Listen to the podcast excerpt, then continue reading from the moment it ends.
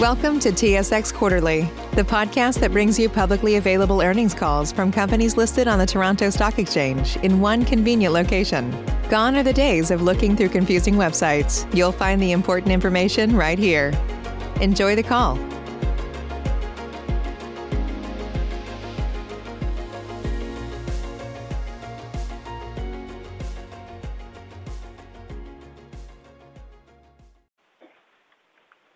Greetings and welcome to the Saputo Inc. Fiscal 2021 third quarter results conference call. During the presentation, all participants will be in a listen-only mode. Afterwards, we will conduct a question and answer session. At that time, if you have a question, please press the one followed by the four on your telephone. If at any time in the conference you reach an operator, you may press a star followed by the zero. As a reminder, today's call is being recorded Thursday, February 4th, 2021. Now, I would like to turn the call over to Lino Saputo Jr. Please go right ahead. Thank you very much, Tommy. Good afternoon, everyone, and thank you for joining us. Taking part in our call today are Lino Saputo, Maxime Therrien, and Kai Bockmann. Before answering questions from our analysts, Lino and Kai will provide an overview of our fiscal 2021 third quarter results and an update on our operational initiatives. Before we begin, I remind you this call is being recorded and will be posted on our website.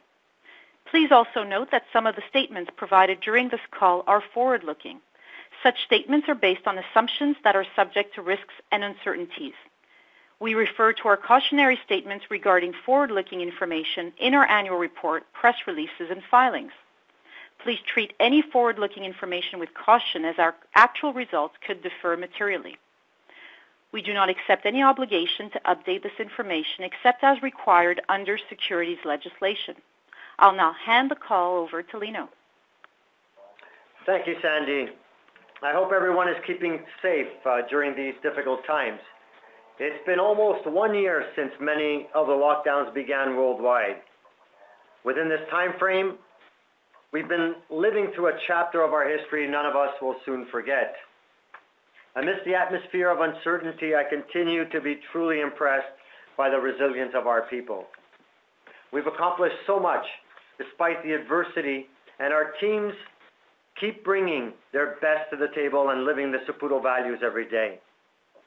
Together, we remain keenly focused on what we do best, safely producing high-quality dairy products for the communities we serve in over 50 countries around the world. Our third quarter results reflect the collective passion, care, and expertise of our 17,000 employees despite the fact that the pandemic continues to impact our lives and our business. We've been able to adapt, and for the first time since the pandemic started, our volumes were on par with last year.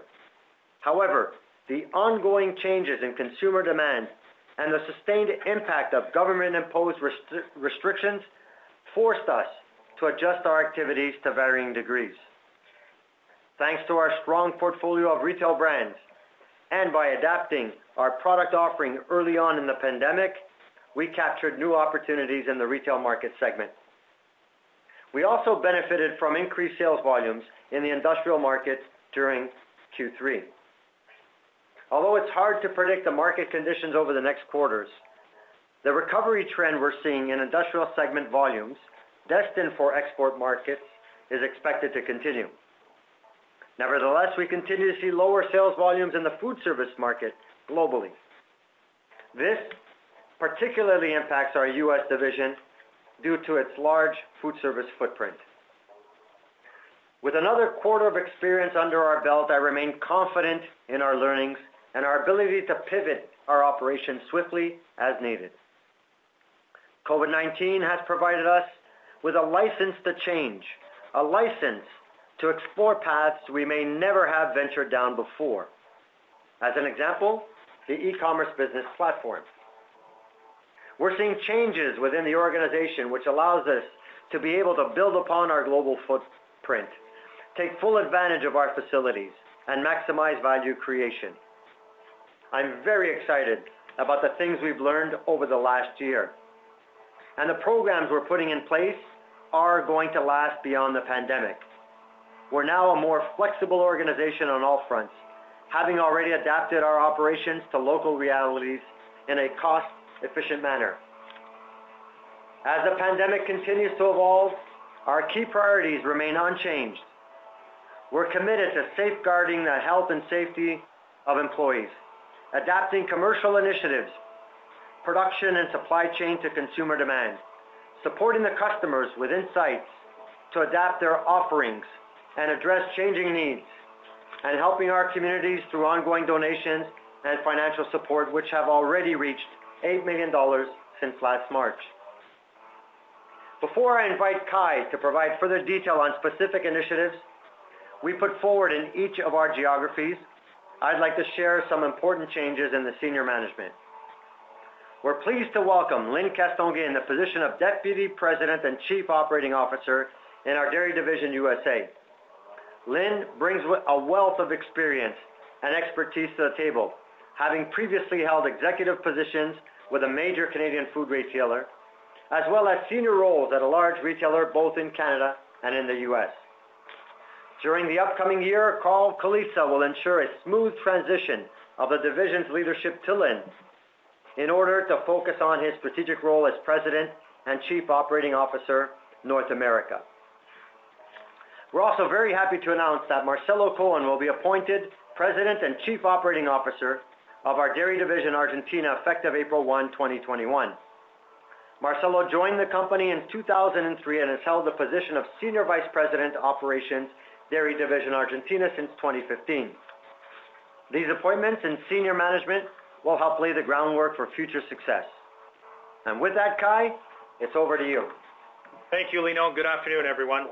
Let's dive right in, beginning with our largest platform, our Saputo Dairy USA division. The U.S. continues to be the most impacted due to the continued shift in demand especially in the food service segment. These trends continue to impact the division's efficiencies and the absorption of fixed costs. In our last call together, I highlighted the challenges in relation to staffing some of our retail facilities that we were seeing and that we were seeing improvements. However, due to the U.S. Thanksgiving and Christmas holidays with families getting together, much of the U.S., as all of us heard in the news, saw a significant rise in cases. We continued to face challenges in some of our facilities from a staffing perspective, which made it difficult to meet some of our retail requirements. We are now finally seeing a reduction in the number of cases, and with the vaccine rollout ahead of us, feel that the worst is behind us from a staffing standpoint. Having said that, we recognize that the challenge of attracting, developing, and retaining top talent is a long-term challenge in our industry. With that, we will continue to drive efficiencies and optimize our network. This has and will always be a big part of what we do. We continue to adjust limited portions of our network, shifting elements of our primarily food service product-specific facilities to adapt to retail requirements in order to take advantage of available labor and processing capacity. We continue to see healthy retail volumes relative to historical levels and challenges in the food service space. There have, however, been some bright spots in food service, specifically as it pertains to some of our key strategic QSR partners, as well as some of our food service partners that have been able to adapt their restaurants to more pickup and delivery. Food service volumes will continue to be impacted as long as government restrictions are in place. On the QSR side, we capitalized on unprecedented growth in certain segments, such as ice cream and dessert toppings. On the mozzarella side of our business, we've been able to capture wins in a highly competitive environment. This speaks to our team's abilities to deliver best-in-class service levels whilst maintaining the highest quality products at competitive prices. Our products continue to resonate with our consumers.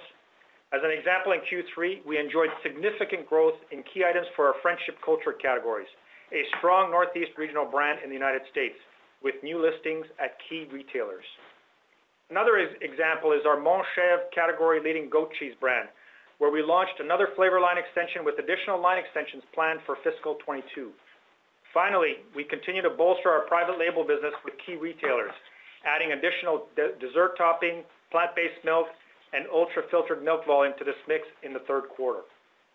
In relation to the merger of our two legacy divisions, Saputo Cheese USA and Saputo Dairy Foods, we are well on our way to developing a game plan that will take our largest division to the next level.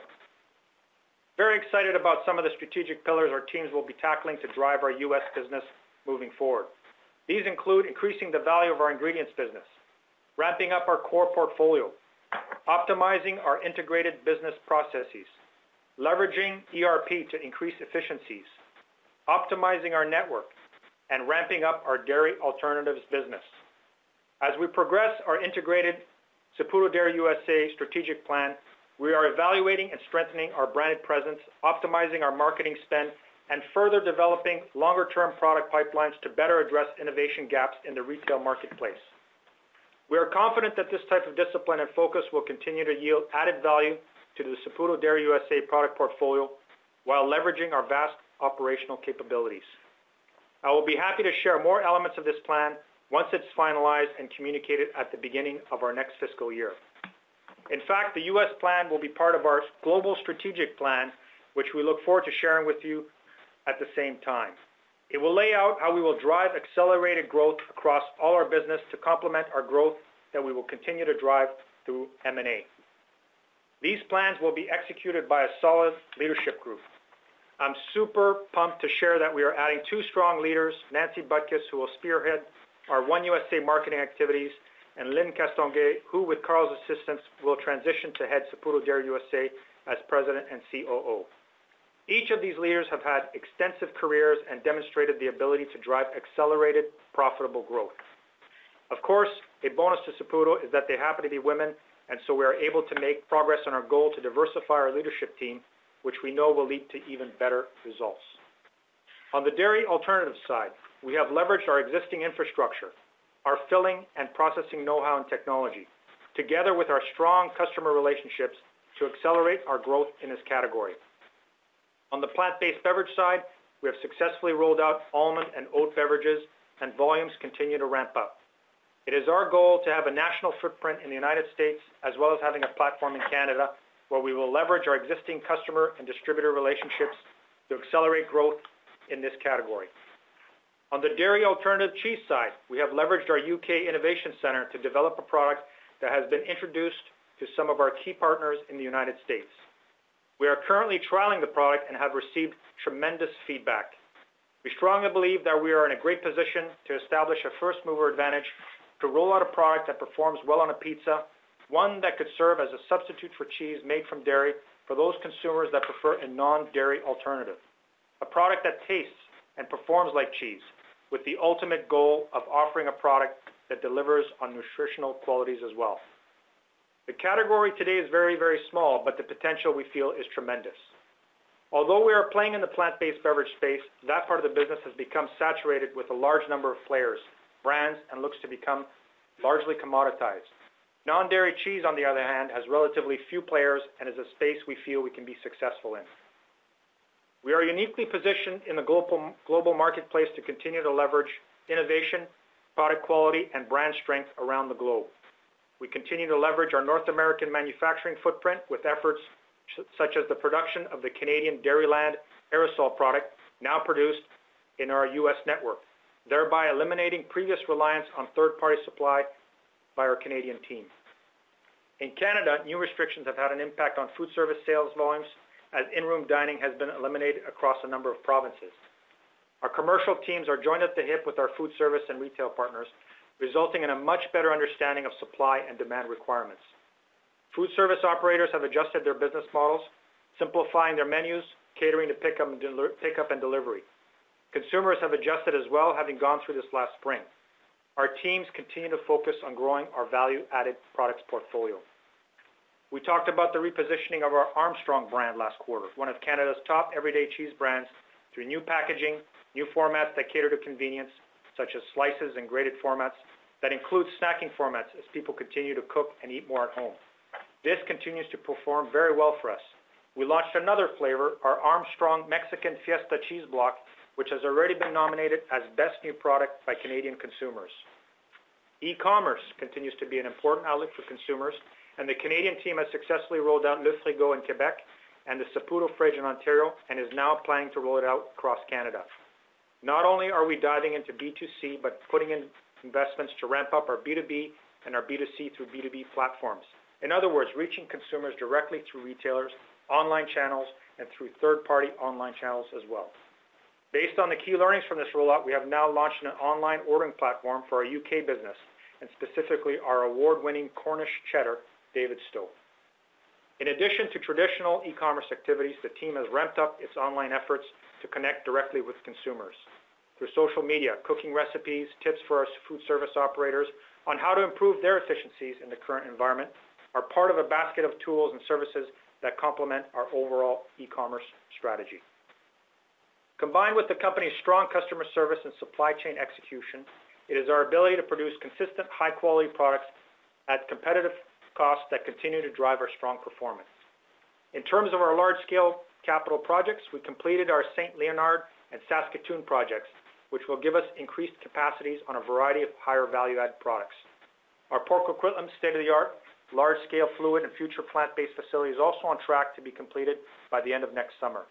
These are tremendous accomplishments in light of COVID restrictions.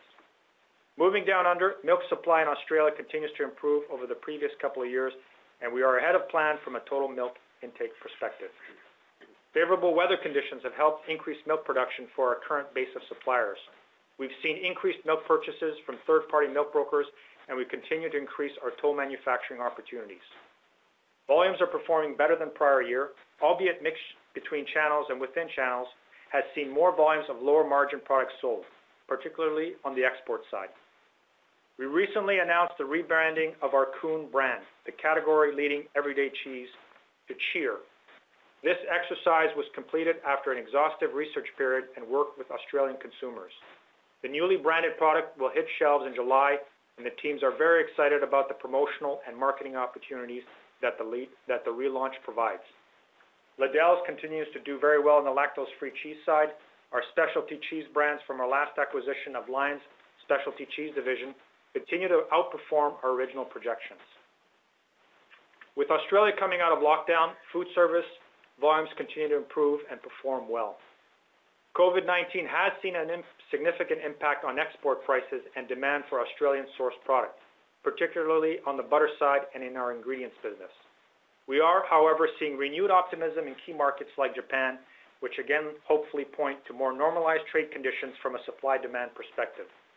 The latest GDT pricing point to a more optimistic fourth quarter. The great thing about having a diversified business like Saputo is that although we see weaker exports from Australia, we saw strong performance in Argentina, even though they continue to be under full lockdown. Although overall domestic market consumption is down, we have seen a mass exodus of smaller competitors that have had to exit the industry due to the COVID situation. As a result, our teams have been very aggressive in terms of picking up more milk, and we've seen nice growth year-over-year, which has benefited our operational efficiencies. Food service channels are down versus last year. However, on the retail side, the business performs, continues to perform very well with La Paulina, which is the number one cheese brand in soft cheese, mozzarella, semi-hard, and hard cheese as well.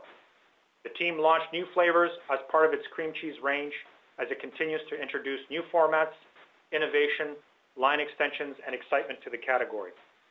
This year is a big year for La Paulina as it celebrates its 100-year anniversary. Exports continue to perform very well in light of the fact that Argentina has some of the lowest cost milk in the world, which ultimately benefits our competitiveness in export markets. Moving over to U.K., Cathedral City continues to perform very well. The brand continues to capture value share as it continues to strengthen its category-leading position. As I mentioned last quarter, we are leveraging the power of this brand by bringing it to our other platforms. Cathedral City is now available in over 6,000 stores in North America, and volumes continue to outpace our original projections. Clover is our top spreads brand and continues to perform well as well. Frylight, another great brand that we inherited, the biggest spray oil brand in the U.K., has also experienced healthy growth against last year. We are finalizing the transfer of production from outside of London to our Kirkby site, where we produce our butters and spreads. Our Vitalite spreads brand has also had a packaging refresh highlighting our plant-based messaging. The one area of our business that continues to pose a challenge for us in the U.K. is on the ingredient side. There are traditionally high fixed cost operations and the U.K. products that are primarily used as ingredients for infant formula suppliers. The infant formula space has taken a hit internationally, and ingredient sales have suffered as a result. Our teams, however, are in the process of diversifying our customer mix. Another challenge last quarter was accelerating the audit process of our facilities in a COVID environment. The great news is that our teams have worked diligently to improve the consistency and quality of our ingredient products, which positions us very well moving forward. The Brexit deal was signed at the end of the year. Essentially, what we have is a tariff-free and quota-free trade agreement with the EU. This results in little impact to our business in the U.K. We will, however, be in a position to restart some key export opportunities in large cheddar-consuming nations in the EU as a result, which will help accelerate our export initiatives. Lino, that's a quick overview of our divisional activities. Well, I appreciate that, Kai, and I really like the color and the insight. Thank you very much for that. So before we open the floor to questions, let me end with a quick update on our environmental progress. Since the announcement of our 2025 targets, we've undertaken 12 specific projects globally to accelerate our climate, water, and waste performance. These projects are part of our three-year investment commitment of 50 million dollars and are on track to be completed by the end of the fiscal year and should deliver notable positive impacts. And our recent updated score of B by CDP for our climate disclosure is a testament the market is noticing and rewarding our ESG initiatives. This score places Saputo well above the average score of D in the food and beverage processing group and is a direct reflection of the important steps we've taken in our environmental journey so far. Doing the right thing is embedded in our culture. We are deeply committed to doing more on this front as we strive to deliver on all seven pillars of the Saputo Promise. As we navigate through the next few months, we'll stay focused on leveraging our global network and the strength of our top brands, staying on course with current and future strategic investments aimed at fueling growth and living up to our long-standing commitment to manufacture high-quality products. Our financial foundations remain strong. We're in a solid position to seize acquisition opportunities. And as we work through the current landscape, we will keep profitability enhancement and shareholder value creation top of mind. Allow me to conclude by acknowledging once more the incredible contributions of our talented and passionate team. And on that note, we'll now proceed to answer your questions. Tommy? Thank you. And if you'd like to register a question, please press the one followed by the four on your telephone. You will hear a three-tone prompt to acknowledge your request. If your question has been answered, to draw your registration as the one followed by the three. One moment, please, for our first question. And we'll get to our first question on the line with Irene Nattel from RBC Capital Markets. Please go right ahead. Thanks, and good afternoon, everyone. I have to say, like, my head was spinning a little bit as Kai was walking through everything you're up to. Um, very impressive. But if we could start, please, focusing on the U.S. and two great new hires and additions to the team. And can you just spend a couple of minutes talking about where you want to take this U.S. business, how you want to get there, what the key elements will be, um, and what it was about these two individuals in particular that caused you to say, "Yep, these are the two to get us there," or help get us there? Yeah. Well, thank you very much, uh, uh, Irene, for your, your your comments. Uh, there is a lot on the go, and uh, to be honest with you, uh, we don't use COVID as an excuse to stop progressing. In fact, you've probably heard me say that COVID is a license to change. COVID gives us an opportunity to think about things that we would never have ever thought of before. And I'm so proud of the way the team is responding in every single one of our divisions. I mean, the general sentiment is that there's optimism, that there's progress, Uh, that we're excited about the present, and we're excited about the future. Our foundations are solid, uh, and I think there's some really amazing plans for the future, uh, including your specific question, the One USA and the initiatives that are there, and the addition to strengthen our talent. You know, we've got quite a bit of bench strength within the organization. And on that, I'm gonna hand it off to Kai to talk about some specifics about what we expect to get in the U.S., uh, despite uh, the challenging environments, the volatile markets, uh, the heavy competition, we're really, really bullish on our U.S. platform. Kai? Thank you, Lino. Well, I'll start off with, you know, something that we've done throughout our history, and that's optimizing our network. And that's gonna be a tremendous lever for us as we've brought the two legacy divisions together uh, There's going to be uh, synergies that will uh, result as the two groups come together. And with some of the major initiatives that have been in the pipeline for quite some time now, we're finally going to see some of the fruits of a lot of that work. When you talk about our ERP platform in terms of improving efficiencies, that's an area where we feel will have a tremendous benefit to the merged One USA. When we look at our existing portfolio, we have a lot of great brands, but uh, we perhaps have too many brands, and it's all about you know, in this COVID environment, it's been a blessing in disguise that, in that it's forced us to reevaluate our business because we feel that post-COVID, uh, that consumers' preferences and purchasing patterns have changed forever. And so we have to adjust our business as a result. And uh, we have a tremendous portfolio of brands Uh, that uh, we're going to be looking at to to ramp up because we've got uh you know a um, great position, whether it's in the goat space with the market-leading Montchevre brand. Uh, we've got some tremendous brands in the blue cheese space. So that's gonna we want to have someone from the outside bring some experience from uh from their uh from their uh previous life. So our hire on the marketing side Uh, has tremendous CPG experience, also has some cheese experience. So we're going to leverage that uh, and bring that to the U.S. group. We also, within the U.S., let's not forget that SDF has been tremendous in terms of uh, going to market, working with customers and consumers, and providing solutions. So it's about unleashing the power of that legacy business and bringing it over to the SCUSA legacy business. And that's probably the biggest uh, opportunity that we see is really on the cheese side moving forward. Other uh, main drivers, I talked about increasing the value of our whey. I mean, we're naturally vertically integrated.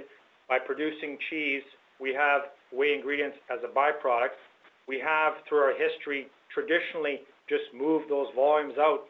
And as a result of the acquisitions we've made over the last couple of years, it's uh, allowed us to be introduced to new technologies, uh, new products, new markets, uh, new uses for the ingredients. So we've got a great opportunity to kind of revisit that business and figure out how are we going to move up the value chain and away from that, you know, the commoditized sort of battleground. Then we have you know, the basic discipline that we have in a lot of our divisions, whether it's in Australia or the U.K., from an integrated business planning perspective. By bringing the two legacy divisions together, we feel that we can increase the efficiencies, uh, which will result in uh, uh, driving profitable growth for us. So a lot of stuff on the go, and we feel that the two new hires that we've brought on board, the retail experience that Lyne brings, the leadership track record that she brings, we're very excited about these two new members, and they're going to be great contributors to our efforts in the One USA.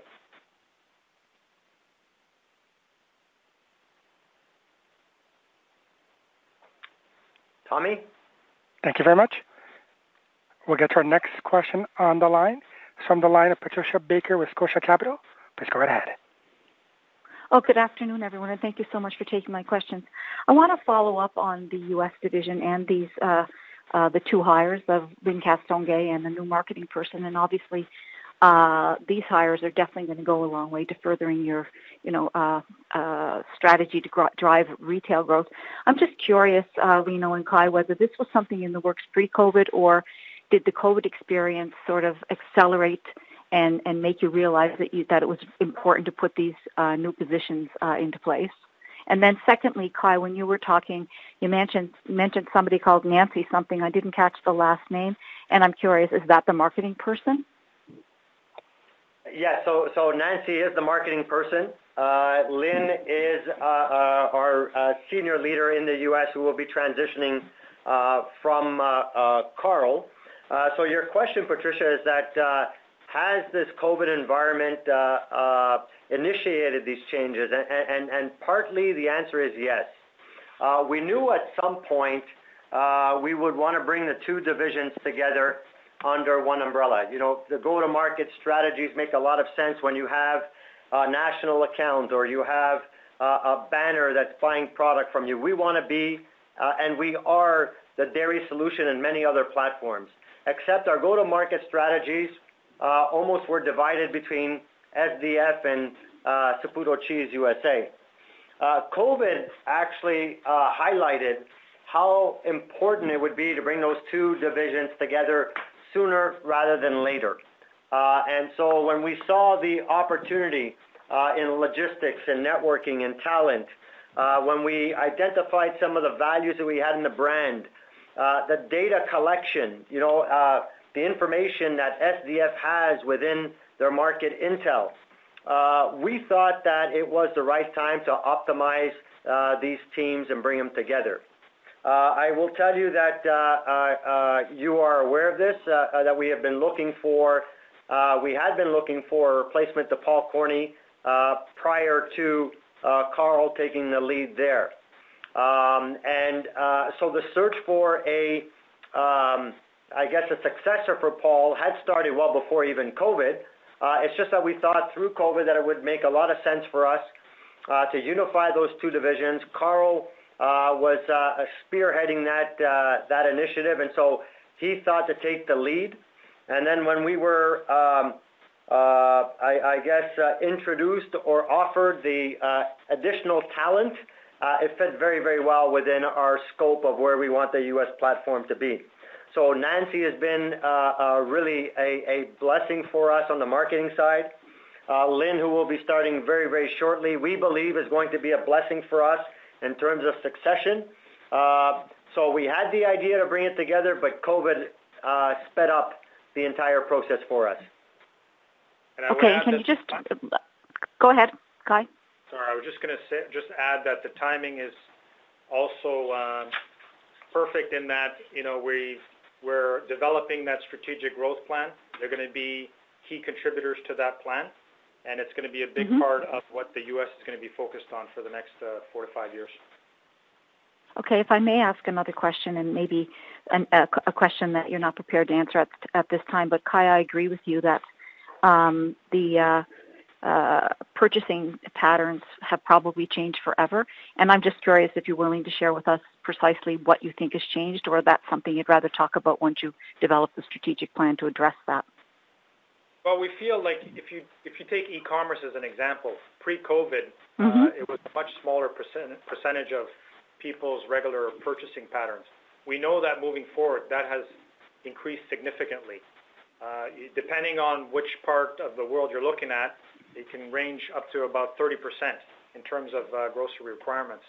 And that's gonna continue to change as the e-commerce model continues to be refined and people are able to order groceries and, as an example, in the United States, make an order and receive their groceries in in less than a couple of hours at their doorstep.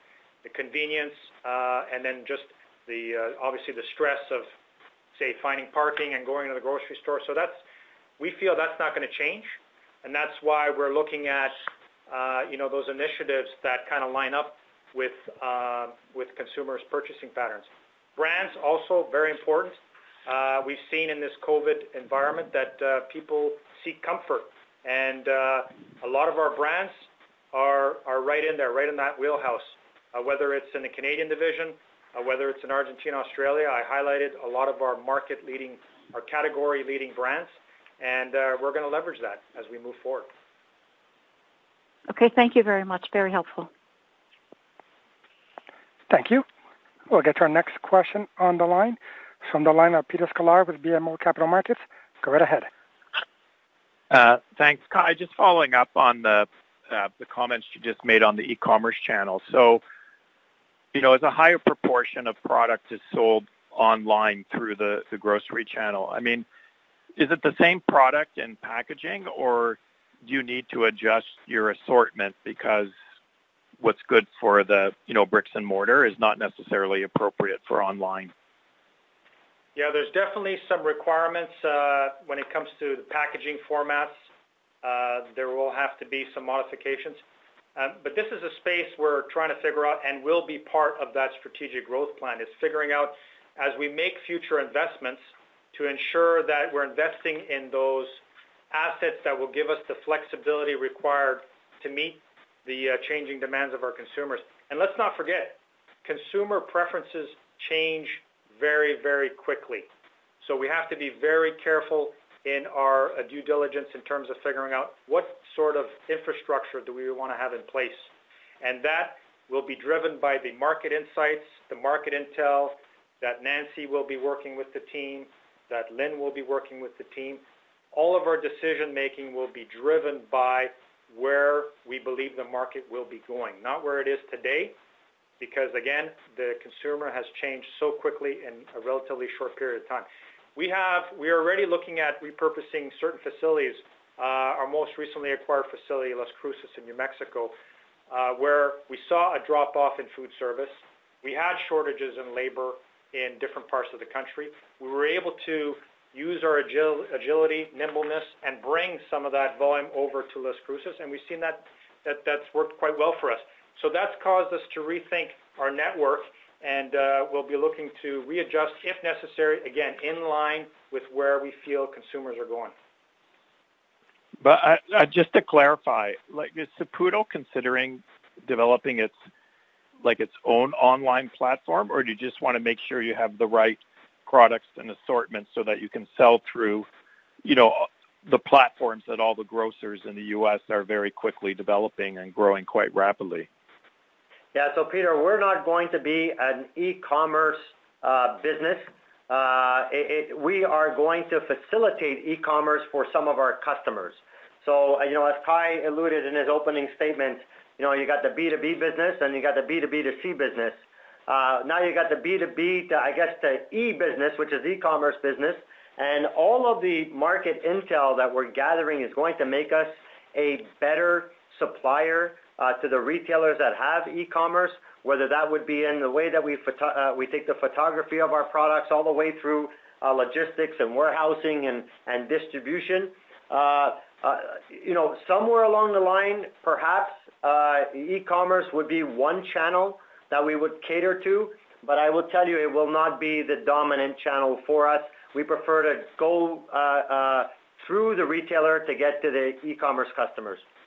We have to remember we have to balance that relationship with our key strategic retail partners. We do have direct-to-consumer, but it's basically for end-of-shelf life product, specific products that don't compete directly with our retailer partners. But we do want to gain knowledge and experience on that side to better understand uh, those channels. Okay. Understood. And then just one last question directed towards you, Lino, if I could.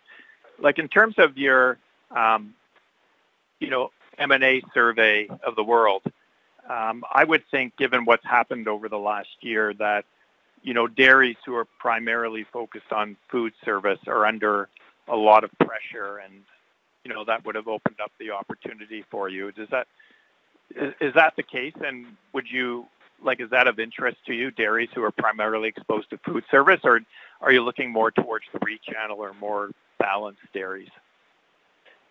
So the markets themselves on the M&A front uh, have been very, very active. And it's not exclusive to uh, struggling companies. It's also those companies that are very well placed in retail uh, and have thrived through the pandemic. We're seeing that they're also for sale.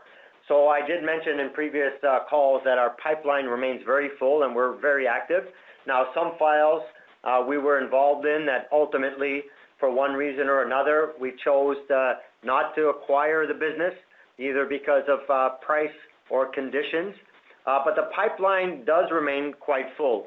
Now, if I can define a little bit of that pipeline, we're not going to shy away from industrial or food service because we know that at some point in time, consumers are going to want to get back to eating outside the home. They're just chomping at the bits to get back to a normal life. So that's going to come back. So if there's an opportunity for us, which is a good strategic fit, not just not just because it's distressed and that it's at a low price, that it's a good acquisition, it's got to be the right fit for us strategically with our orientation. So we are looking at assets that are in the industrial slash food service uh, category, uh, but we are also looking at retail platforms that can enhance uh, all of the learnings that we've had over the course of this last year. So um, again, pipeline for M&A, very, very strong. I'm still very optimistic with our clean balance sheet that there's going to be an opportunity for us uh, to continue to grow uh, organically, as Kai talked about through our initiatives, but also continue to grow uh, through M&A. And we're not going to discriminate between retail, food service, and industrial. All of those channels are very important for us. Okay, thanks for your comments. Thank you, Peter. And we'll get to our next question on the line. From the line of Mark Petrie with CIBC. Go right ahead. Hey, good afternoon. Uh, I wanted to follow up on a couple of the things you've touched on already.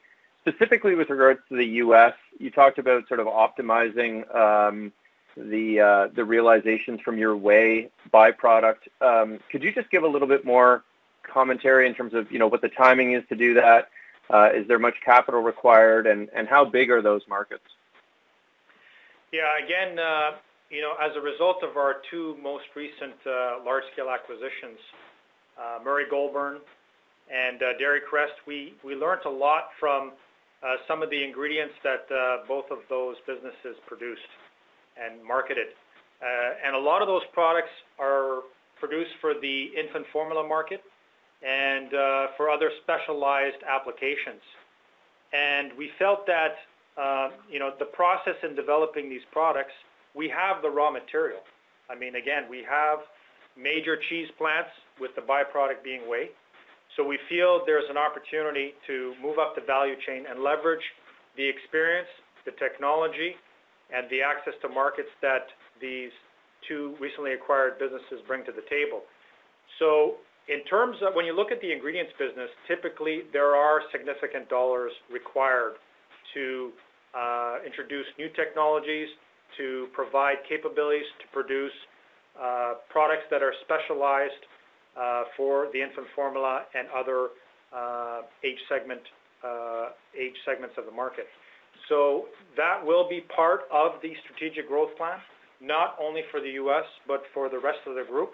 And again, I will be in a position to share more details of that exciting plan with you folks come April, May, or come the new fiscal year.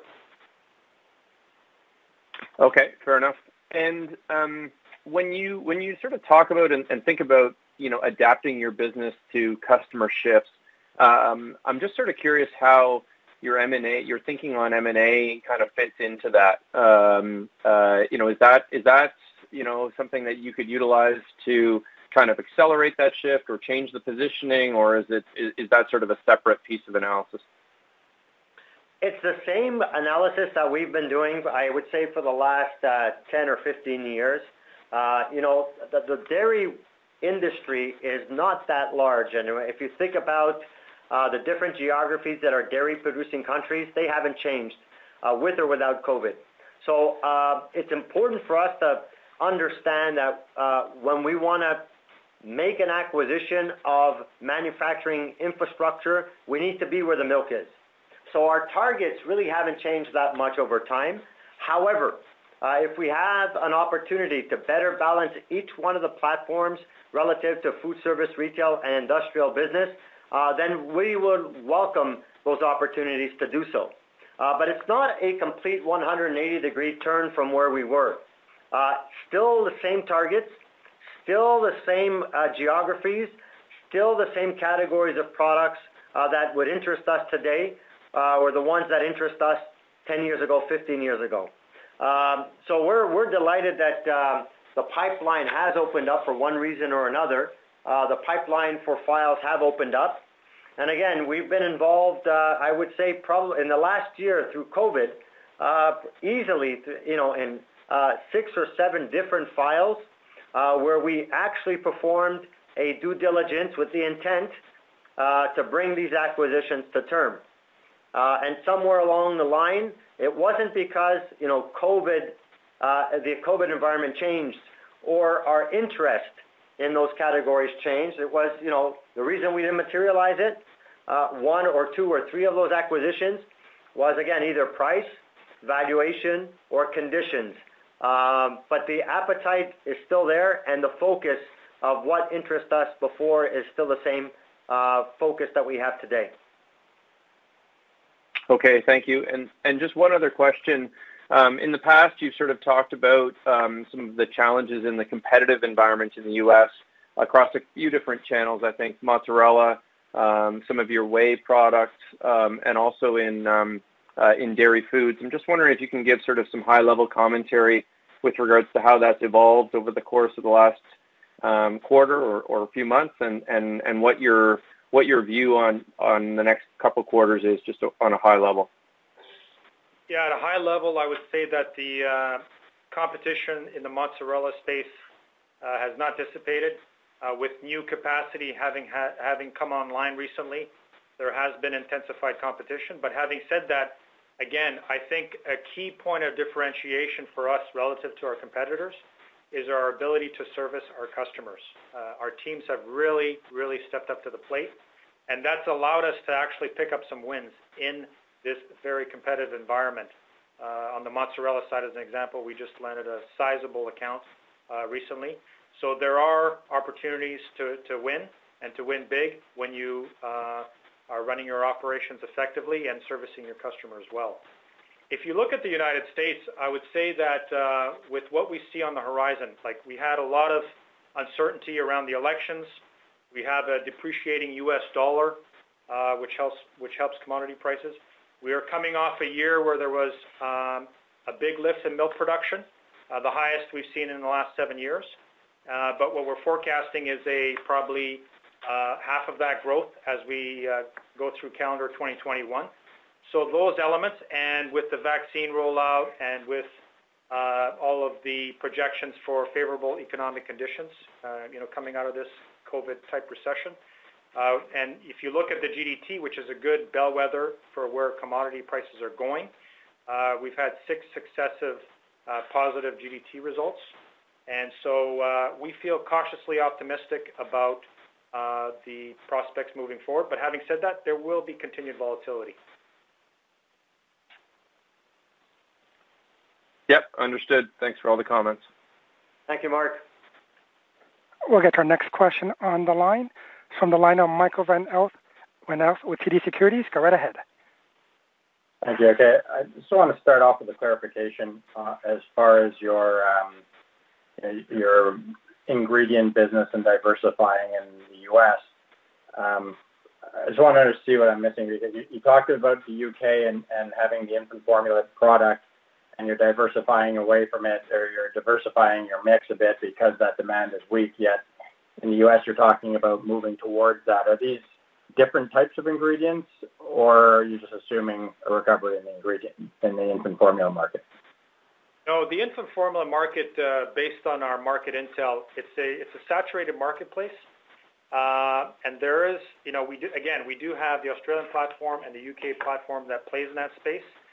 But if you look at the key markets for those uh, products, primarily China, uh, there's hundreds and hundreds of brands, and uh, the top the top five brands would control the majority of the market.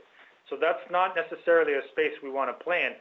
However, supplying ingredients, key ingredients to those infant formula manufacturers will continue to be important. We are looking at different segments when we talk about ingredients. We talk about uh, the uh, the elderly in terms of uh, the growing up milk powders. Those are the types of products that we're going to be evaluating. There's also products in the nutritional, in the sports nutrition space that we want to look at. And that's that whole exercise that the team is currently embarking on in the U.S. Again, trying to figure out where is the market going, where are consumers going to develop the right products for the future. Another uh, initiative that is uh, underway is, and Lino mentioned it a little bit earlier, we are the leaders in the uh, retail goat cheese space. As a result, we're one of the largest producers of goat whey. What we're doing today with that goat whey is not necessarily extracting the maximum value of that whey. So as a, as a group, we're evaluating what is the size of the prize when it comes to moving up the value chain on the goat whey side in that infant formula space as an example, because that's a space where there's relatively few players, and with the abundance of raw material that we have, uh, we feel that that's potentially a space that we can play in and do very well in. So that would be an example of a category we'd want to get into. Again, along with the other segments, sports nutrition, Um, aging, uh, the aging population, uh, those types of segments.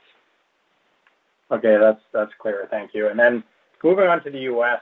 Um, in the second quarter, you had some real big volatility in the cheese price, and it really reflected in the negatively in the EBITDA for that division. In the third quarter, you had a huge drop in the cheese price intra-quarter, and it didn't rebound. And yet this time, your profitability was actually quite solid and year-over-year and stable. So what what was different this time that prevented that EBITDA from being impacted so negatively? Well, in the U.S., uh, the story is quite simple. I mean, from a volume standpoint, uh, we are um, losing ground as compared to last year, and it does affect our, you know, overall efficiencies uh, of our facility.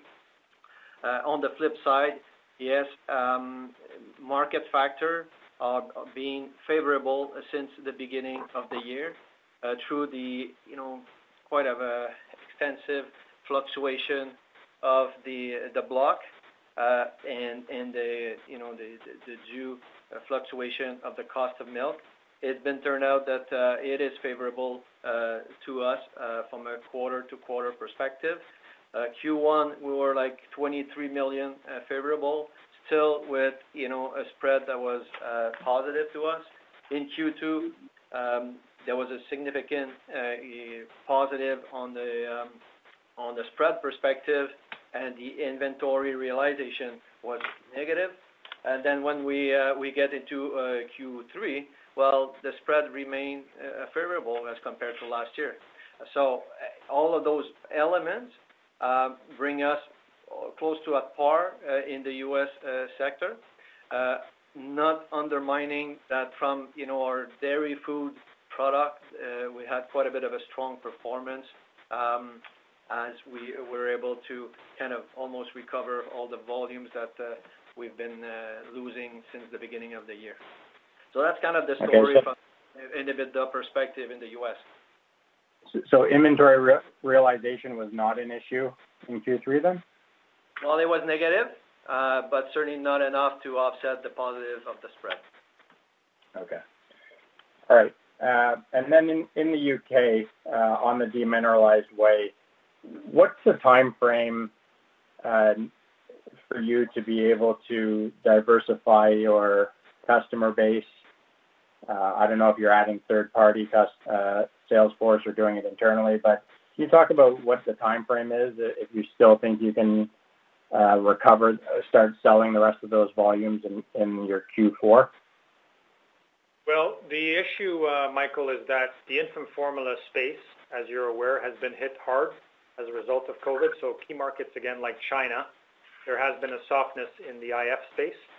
Uh, in terms of uh, diversifying our customer base, uh, there are ongoing talks as we speak, and we are sort of in that seventh inning stretch in terms of materializing agreements to get these volumes going again. Don't forget that I mentioned that there were delays as a result of uh, audits for facilities because these are IF ingredients, and because of the COVID environment in uh, the UK, we were unable to bring auditors to audit the facilities, but that has since uh, been completed, so that uh, will uh, trigger uh, progress as we move forward. And when we acquired the business, there were exclusive arrangements with um, exclusive arrangements with a major international player. Uh, since uh, since since they have had major difficulties in terms of uh, moving the committed volumes, they have showed an openness to uh, allow us to uh, work with other uh, Uh, with other suppliers, other IF suppliers. So that was kind of that created a little bit of a delay, but now uh, we feel that uh, we're in good shape. I would say that Q4 we're probably not going to materialize and see increased velocity just yet because these things take time, but I would anticipate as we uh, begin the next fiscal year that we would see a recovery in that space.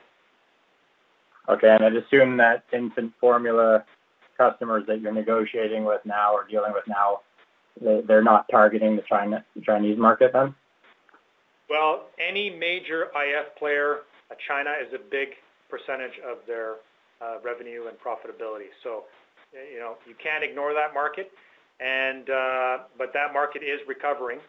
So with the recovery comes increased velocity on the sale of infant formula. So we do anticipate a recovery as we move forward.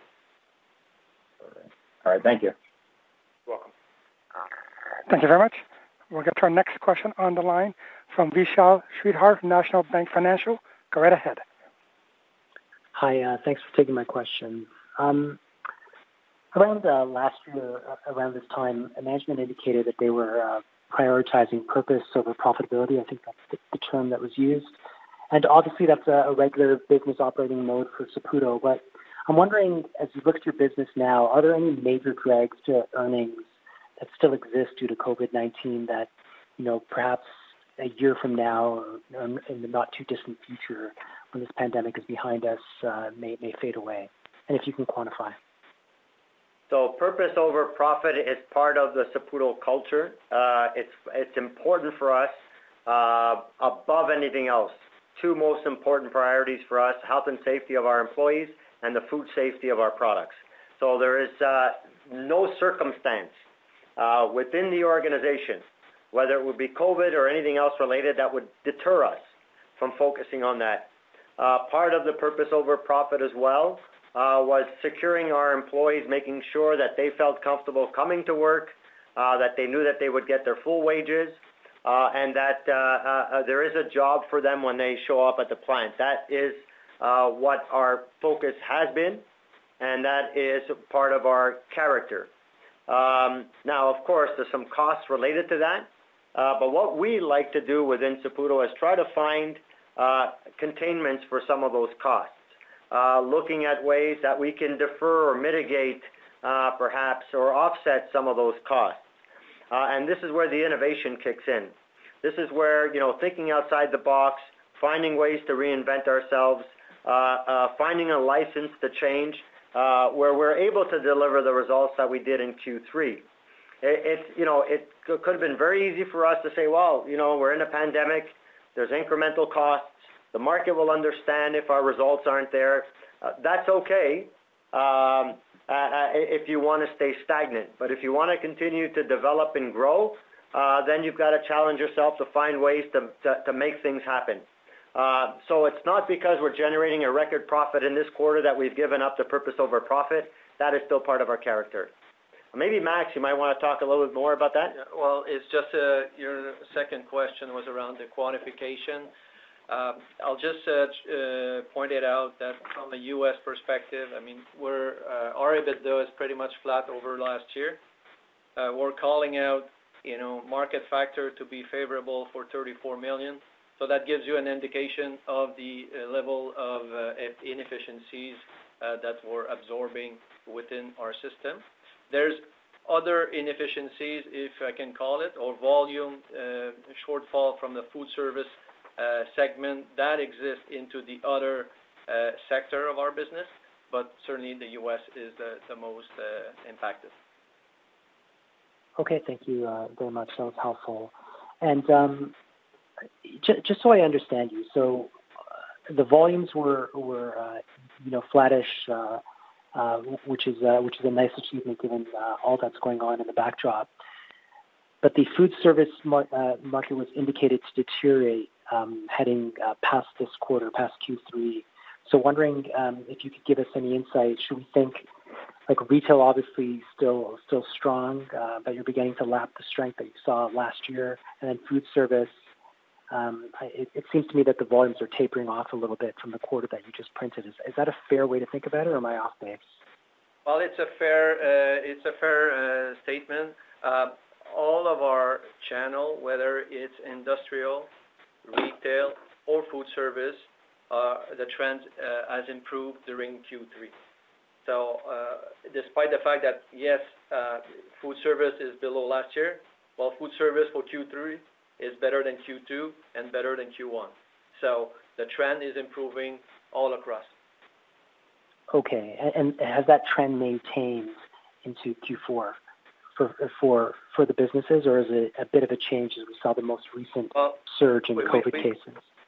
Well, uh, we don't see the trend uh, reverting back to the kind of Q1 uh, where uh, COVID started, and you know there was some sort of COVID um, panic buy and sort of thing. There's sort of a, kind of back to normal type thing.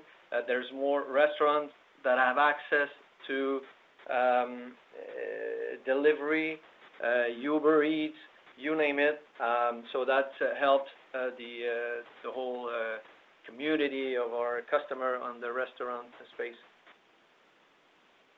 Okay, I appreciate that. And maybe lastly, last quarter, and you've already touched on this through the call, but last quarter management indicated that it was uh, it wanted to enhance efficiency by uh, integrating production planning, overhead cost containment, repurposing raw materials, uh, so on and so forth. Um, were, there, were some of those benefits were they observed in Q3 as well, or is that more of a, a next year, next fiscal year thing when you unleash the plan uh, fully to us? No, there's uh, there would not be any benefit relative to that within this quarter. Uh, that's certainly something that will be tied in with um, uh, next year and the following, and that's part of the element that Kai mentioned to relative to our strat plan to that we're working on right now. Thank you for the comment.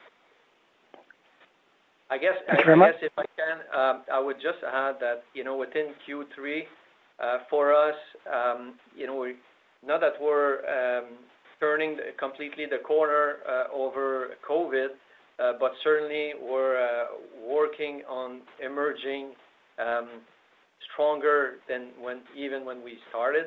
The deleveraging story continue, building on our balance sheet, very solid, ready to tackle M&A activity or to support our business with any organic initiative uh, uh, that we can. So That's what we're doing.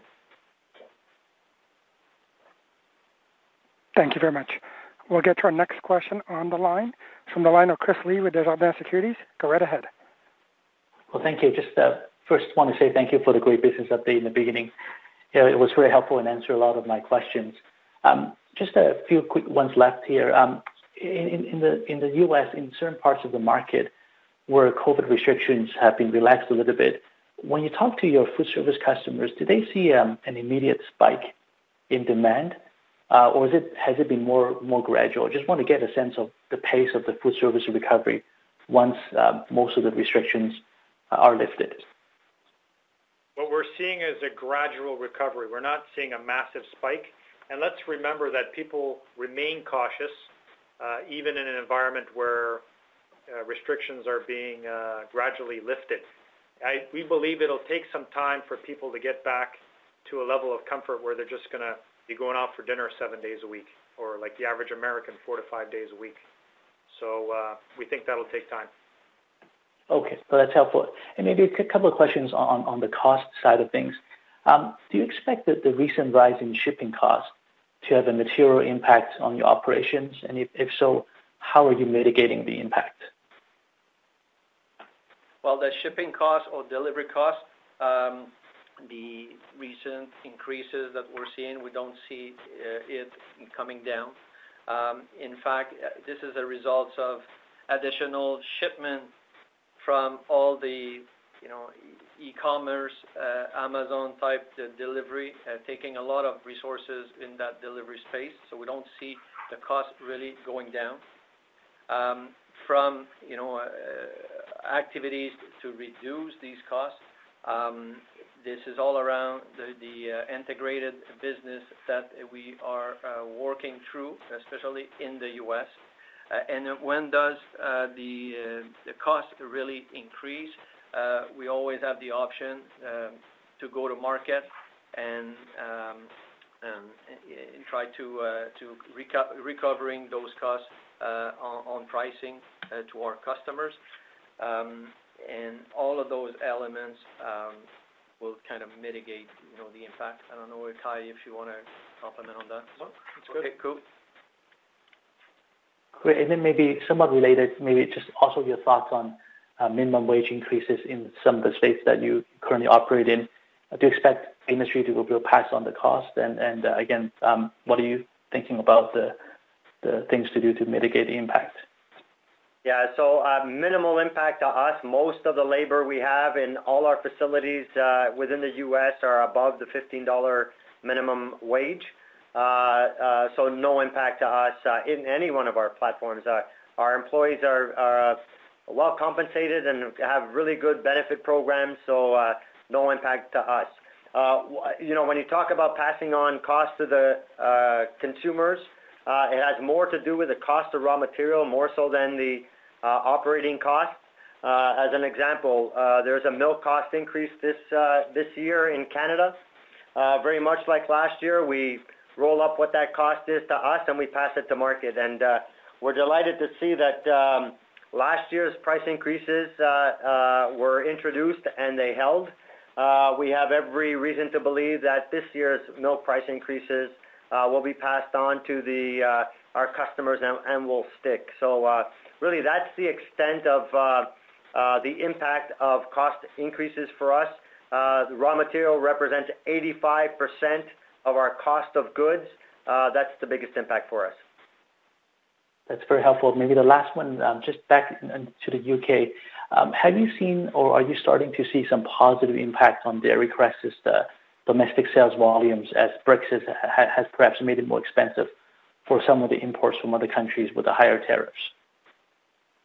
We actually saw the biggest lift was right out of the gates when COVID hit. Uh, we're seeing a normalizing uh, in terms of volumes, more moderated growth versus historical levels. We haven't seen a big impact. And even though there's a Brexit deal with the EU, it's going to be there's going to be added complexity, whether it's uh, non-tariff barriers, whether it's uh, permits, paperwork, and all that sort of thing. Uh, and in an environment that we're currently operating, as I mentioned in my narrative, uh, Cathedral City continues to perform extremely well and has grown in value share more than the growth of all the other brands combined. So the brand stands on its own two feet, and uh, the quality speaks for itself. And uh, I think the performance uh, is evidence of that. Perfect. Best of luck, and look forward to listening to your strategic updates next time. Thank you. Thank you.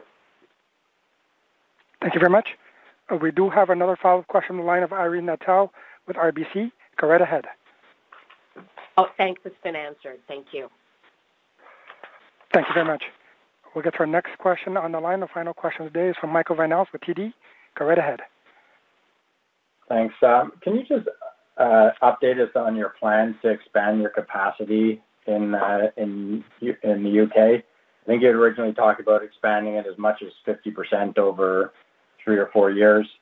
And I'm wondering if you could give us the update, but also let us know if that's changed for any reason. Sure. I'll be happy to do that. So in terms of uh, the U.K., we've been able to actually increase capacity uh, with initiatives that uh, didn't require a whole lot of capital. So whether it's reducing our CIP time, that's the time required to clean between production runs. So we're able to successfully complete that this fiscal year. And as we look forward, we're looking to increase capacity over the next three years, probably about 10,000-12,000 metric tons. And that will uh, meet the uh, growing demand that we anticipate, uh, not just domestically, but also to materialize those export opportunities I referred to earlier, whether it's in North America or whether it's in the EU, where there are some sizable markets when it comes to cheddar consumption. Uh, uh, Michael, just to give you a little bit of uh, color on that, perhaps more specifically, if you recall when we acquired the Dairy Crest business, we were processing 495 to 500 million liters of milk. Today, we're closer to 600. So that's what Kai was talking about. With some simple tweaks to the operations, we were able to get up to 600 million liters of milk. And by the time this project is done, we should be closer to 730 million liters of milk. So that's the growth that we have for that platform. Now, the next step of growth is going to come with a bit more CapEx and perhaps a little bit more time because we need some downtime in the facility to be able to uh, change out some of the equipment. But our plans for growth in the U.K. are very much like what they were when we first acquired the business. And we'd like to. So we should expect. Sorry, Michael, I just wanted to add that we also, that's the organic growth we're looking at, but we'd love to uh, look at some uh, brands and some other specialty English-style cheeses that could fold under Cathedral City. So from an M&A standpoint, that uh, could potentially lead to some opportunities as well. And I would say that would be over and above also the uh, plant-based initiatives that we're looking at on the cheese alternative side. And that's not to be discounted because I think that you know, as a first mover, we do have advantages there, as Kai well indicated. Uh, that is a very good focus. Right now, small markets, but has the ability to grow. Uh, because we are um, in the early phases of this movement and we have a phenomenal product that we're bringing to market, uh, I think we are going to be able to take advantage of that. Very different from the plant-based beverage category where we are laggards, not leaders. You know, for us, on the beverage side, we'd be very happy to do co-packing, which we've been quite successful at getting some contracts. Uh, but on the cheese alternative side, we can lead this category. I'm very optimistic about that.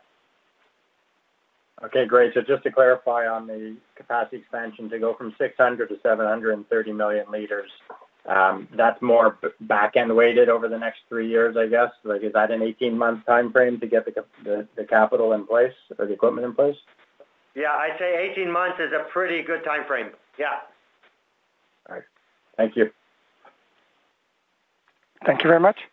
Uh, Mr. Saputo, we have no further questions on the line. Thank you very much, Tommy.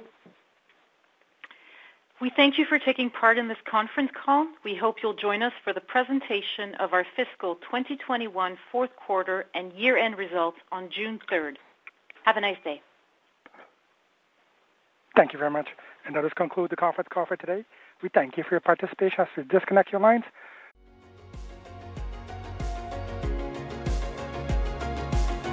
Thank you for listening to TSX Quarterly. If you enjoyed the cast, remember to leave a good rating. And remember, for any additional inquiries, please consult the company's investor relations section on their website. See you next time.